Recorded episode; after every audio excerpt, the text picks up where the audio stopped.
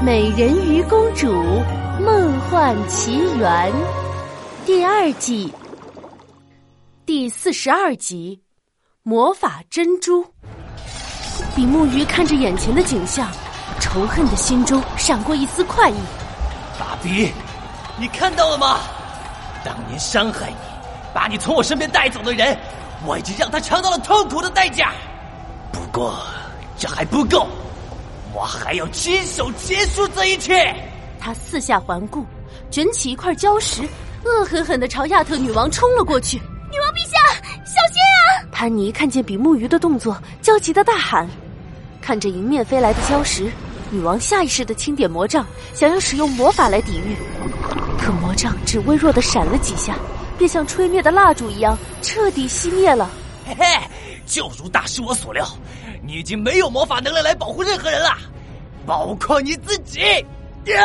礁石离女王越来越近，这时从破损的宫殿大门口冲进来一个，哦不，两个熟悉的身影。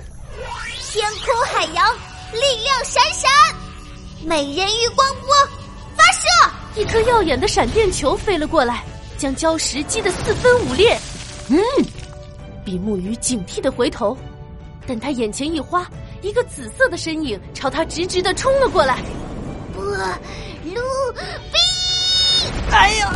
比目鱼一下子飞了出去，翻了好几个滚，他狼狈地爬了起来。谁？是谁偷袭我？一只紫色的小海豚叉着腰，气鼓鼓地瞪着他。波鲁比！是你！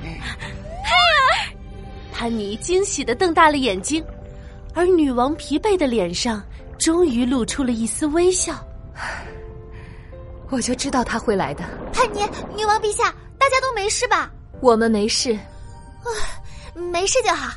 佩尔，你找到亚特兰蒂斯之书了吗？女王陛下，您是不知道这本书有多难找。哦，不对，书不难找，但是书的线索特别难找。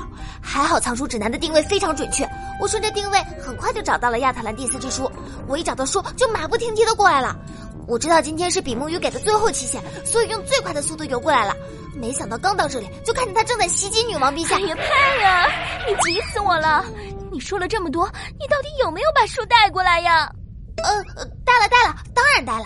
佩尔连忙从随身包包里掏出来一个东西，交给了女王。那是一本四四方方的带着棕色封皮的书，封面上画着一个人和一条美人鱼，手牵着手，两只交握的手之间有一颗美丽的珍珠。亚特女王轻轻抚摸着书的封面，欣慰地点点头。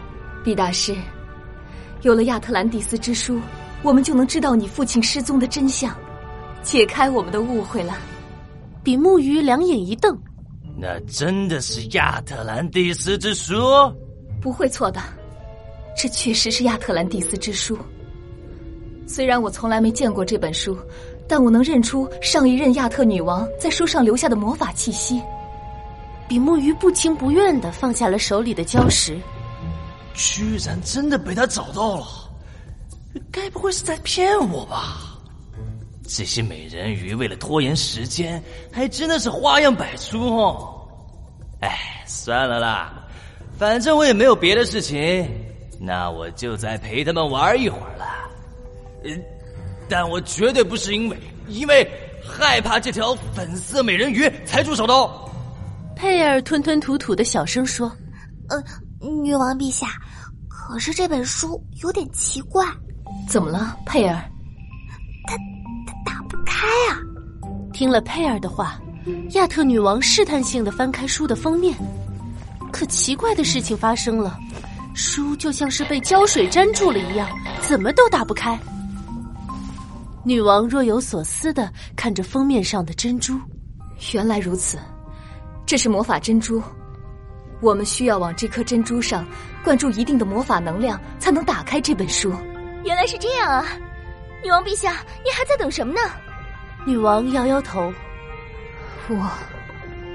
我为了保护亚特兰蒂斯，已经耗尽了所有的能量。都给我闪开了，我来！比目鱼用扁扁的身体挤开潘妮和波比，整条鱼趴在书上面。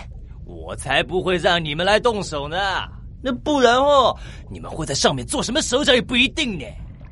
哼哼，寻找我爸比失踪的真相，那当然要有我的魔法能量。比大师，哦不是，比目鱼，你什么时候也会魔法了？哎呦，我会一点的啦。